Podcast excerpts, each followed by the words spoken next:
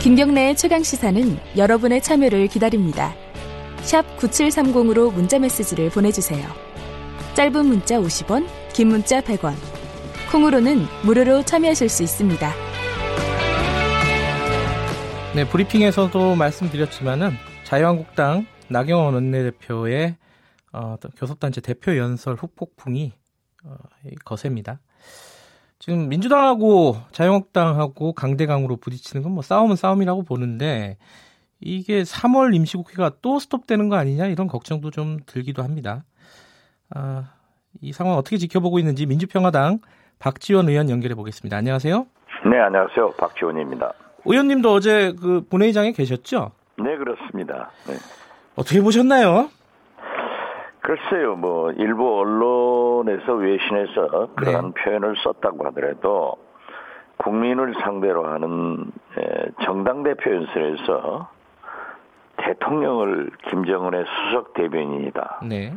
또 올바른 대북 관계를 위해서 노력하는데 밑도 끝도 없이 북한만 옹호한다. 이러한 표현은 지극히 적절하지 못했다. 네. 잘못됐다. 이렇게 느꼈습니다. 네. 보면은 뭐 김정은의 수석 대변인이다라는 말도 있었지만은 뭐 각종 뭐 반미, 종북, 뭐 운동권 이런 약간 색깔론도 그렇고 원색적인 비난들이 굉장히 많이 포함되어 있었습니다. 뭐 전체적으로 다 원색적인 비난이었지만은 네. 물론 야당의 정당 대표 연설이기 때문에 네. 대통령 정부에 대해서 비판할 수 있습니다. 그렇죠. 그렇지만은 국회 연설이기 때문에 조금 더 표현이 순화되었으면 좋았을 것 법했다. 네. 이렇게 느꼈습니다. 그렇지만 네. 민주당도 네. 몇 번의 항의를 할 수는 있지만은 네. 그러한 것을 들어줘야 됩니다. 아, 네. 그러면 오히려 국민들이 또 언론에서 역풍을 맞을 수도 있었는데 네. 지나치게 항의를 하고 중단되는 그런 사태가 계속됨으로써 네. 오히려 나경원 대표를 욕만 들어준 용으로 만들어준 그런 결과를 초래하고 양비론을 불러왔다. 네. 이런 생각을 갖습니다. 나경원 원내대표의 연설도 부적절했지만은 대응도 그렇게 세련되지 못했다. 이런 말씀이시네요. 네, 예. 근데 이게 가장 뭐 해석들이 분분합니다. 이 나경원 원내대표가 왜 이렇게 이게 작정하고 들어온 거잖아요, 사실은. 그렇죠. 예. 왜 이렇게 강한 어조에 이런 연설을 했을까? 어떻게 해석하십니까? 지금 뭐 한국당으로서는 네. 문재인 정부를 특히 문재인 대통령을 강하게 비판함으로써 네.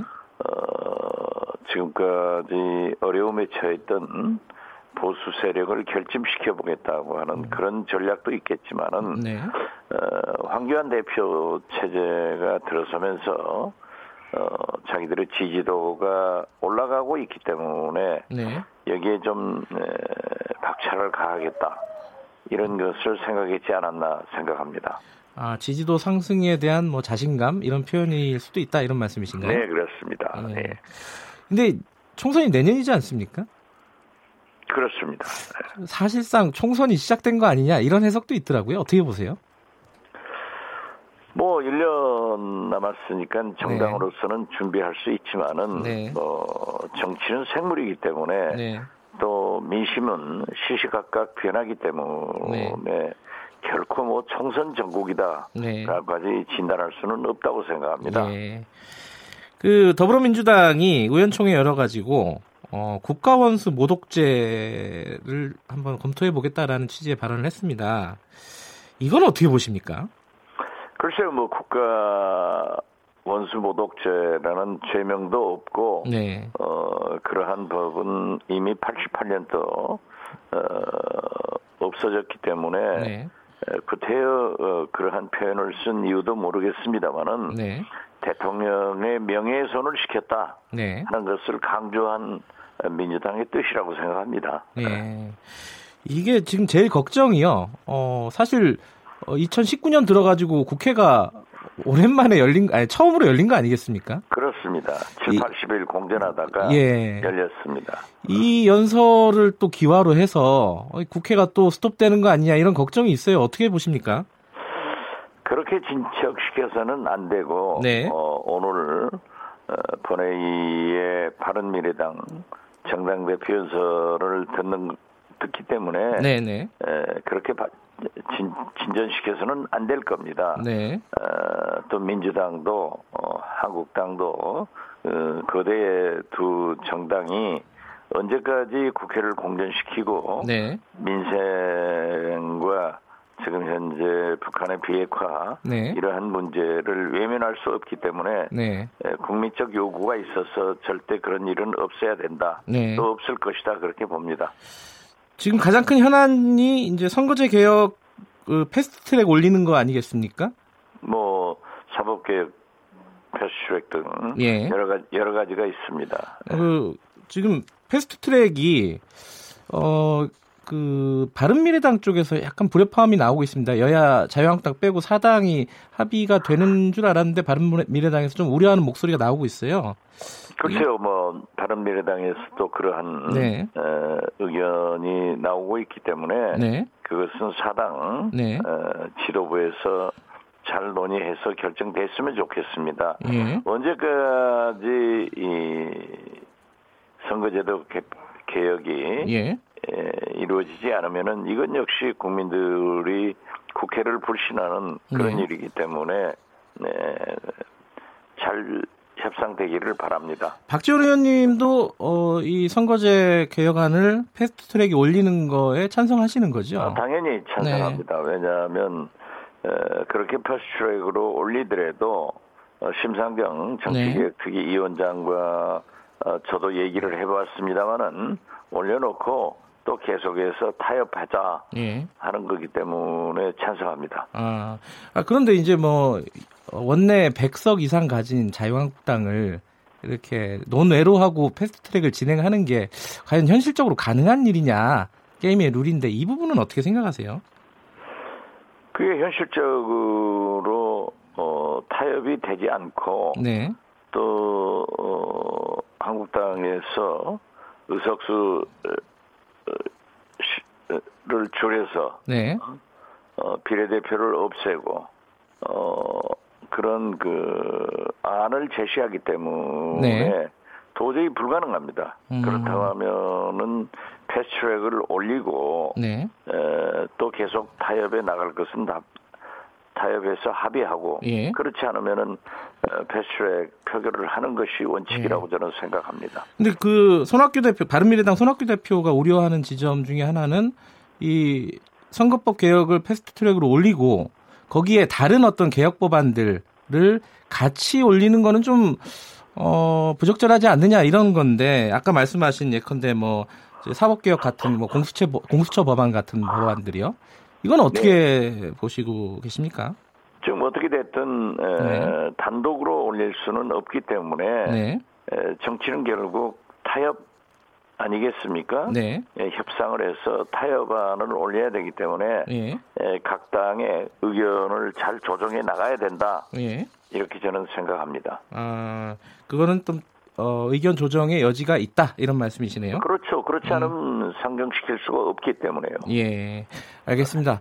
그 북한 얘기도 좀 여쭤볼게요. 왜냐하면 이렇게 나경원 원내대표가 이 얘기를 했습니다. 자유한국당이 대북 특사를 파견하겠다. 이거 어떻게 해석을 해야 되는 거죠? 글쎄요, 자기들이 진정성을 가지고 그런 네. 얘기를 하면은. 가능하겠지만은 네. 거기에는 상당히 그 술수가 숨어 있기 때문에 예. 그 거론 자체도 저는 무게를 두지 않습니다. 지금 현재의 정부의 대북 협상에 대한 네. 반대를 그렇게 표현한 것으로 보지 네. 현실성이 없기 때문에 네. 논할 필요조차도 없다 그렇게 생각합니다. 반대를 표현하는 거지 실제로 뭐 특사를 파견하겠다는 마음이 아니다 이런 말씀이신가요? 그렇죠. 그리고 특사를 파견한다고 하면은 네. 북한에서도 받아들여야 될 것 아니에요. 네. 그건 뻔한 일이죠. 네. 그렇기 때문에 반대를 위한 그러한 꼼수다, 오기다, 저는 그렇게 봅니다. 예, 진정성이 없다 이런 말씀이신데요. 네네. 그 원내대표 연설에서 그 얘기도 나왔습니다. 그 김현철 통일부 장관 후보자에 대해서 반대 입장을 분명히 했는데요. 이게 좀 인사청문회가 순탄치 않을 것으로 예상이 돼요. 이 부분은. 김현철 장관 후보자에 대해서 한국당에서 당연히 보수 정당이기 때문에 여러 가지 문제 제기를 하겠지만은 일단 청문회 결과를 봐야 뭐라고 얘기를 할 수 있겠죠. 예. 이 그러니까 김현철 후보자들이 과거에 했던 여러 가지 이제 발언들이나 입장들에 대해서 비판을 하고 있는 건데 뭐 그 중에 하나가 뭐 사드를 배치하면은 나라가 망한다. 뭐 이런 거요. 그리고 대북 제재 관련해서도 좀 강경한 발언들, 그러니까 대북 제재를 해제할 수 있다라는 취지의 발언들이 있었는데 이 부분은 민주평화당에서는 어떻게 생각하십니까? 사드 반대는 제가 제일 적극적으로 했습니다. 네. 또 정세균 대표와 정세균 의장과 3당 대표가 미국을 방문해서 했는데요. 네. 저도 그 국민의당 대표로 참가한 적이 있습니다. 네. 그렇기 때문에 그러한 모든 것을 청문회에서 검증해서 김현철 장관 후보자의 자질을 한국당에서는 당연히 검증해야 할 것이고 거기에 대비해서 김현철 장관 후보자의 소신을 한번 들어보는 것은 필요하다 이렇게 생각합니다. 예, 일단 청문회에서 지켜보자라는 말씀이신데. 네, 그렇습니다. 사실 그 나경원 원내대표의 연설 중에 상당 부분이 이제 대북 관계에 대한 얘기이지 않았습니까? 지금 이제 북미 회담이 이렇게 약간 교착 상태에 놓여 있는 상황에 대한 비판인 것 같아요. 이 상황을 지금 어떤 식으로 좀 풀어나가야 될지 그게 지금 걱정입니다. 그 북한에서 계속 강경 표현들이 나오고 있고요. 북한에서만 강경 표현이 나오는 게 아니라 미국에서요, 참 미국에서 많이 나오죠. 북한은 다시. 완전한 비핵화를 하겠다라고 하는 의지를 계속 표명하고 있기 때문에 결국 처음으로 다시 돌아가서 문재인 대통령의 역할이 크다고 생각합니다. 따라서 문재인, 트럼프, 김정은 이 3박자가 맞아야 되기 때문에 저는 문재인 대통령과 남북 정상회담 그리고 한미 정상회담으로 이어져서 다시 북미 간의 대화가 시작될 수 있도록 하는 일이 가장 급선무다 이렇게 생각합니다. 남북 정상회담이 먼저 좀 선행돼야 된다고 보시는 건가요? 당연히 남북 정상회담이 선행되어야만이 김정은 위원장이 어떠한 경우에도 그 핵시설을 만지작거려서는 안 되고 또 실험 발사도 해서 안 되고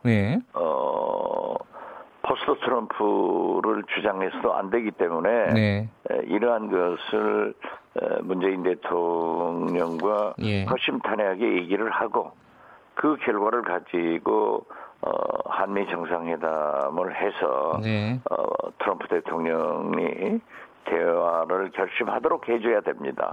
그리고 트럼프 대통령도 귀국 기내에서 문재인 대통령께 그러한 것을 해달라고 요청하지 않았습니까? 예. 그러니까 미국에서 강경한 발언을 쏟아내고 있지만은 남북 정상회담을 하는 것 자체는 크게 부담스러운 상황 아니다 이런 말씀이신가요? 왜냐하면 미국에서 저런 상황인데 좀 부담스러울 수도 있을 것 같아요. 북한을 따로 만나는 게. 그렇지는 않습니다. 미국도 강경한 발언을 쏟아내고 있으면서도 북한과 대화를 하겠다 이런 거기 때문에 오히려 미국은 남북 정상회담이나 이러한 것을 굉장히 바라고 있다. 저는 그렇게 해석합니다. 미국도 바라고 있다 이렇게 보시는군요. 네, 그렇습니다. 그렇기 때문에 거듭 말씀드리지만은 트럼프 대통령이 기내에서 문재인 대통령께 전화하셔서 그러한 요구를 했지 않습니까? 그럼 미국도 강경한 발언을 쏟아내고 있지만은 북미 간 대화를 하겠다. 이런 것을 표현하고 있기 때문에 미국이 또 간절히 바라고 있다. 예. 저는 그렇게 바로 해석합니다. 알겠습니다. 오늘 여러 가지 말씀 고맙습니다. 여기까지 듣겠습니다. 네, 감사합니다. 민주평화당 박지원 의원이었습니다.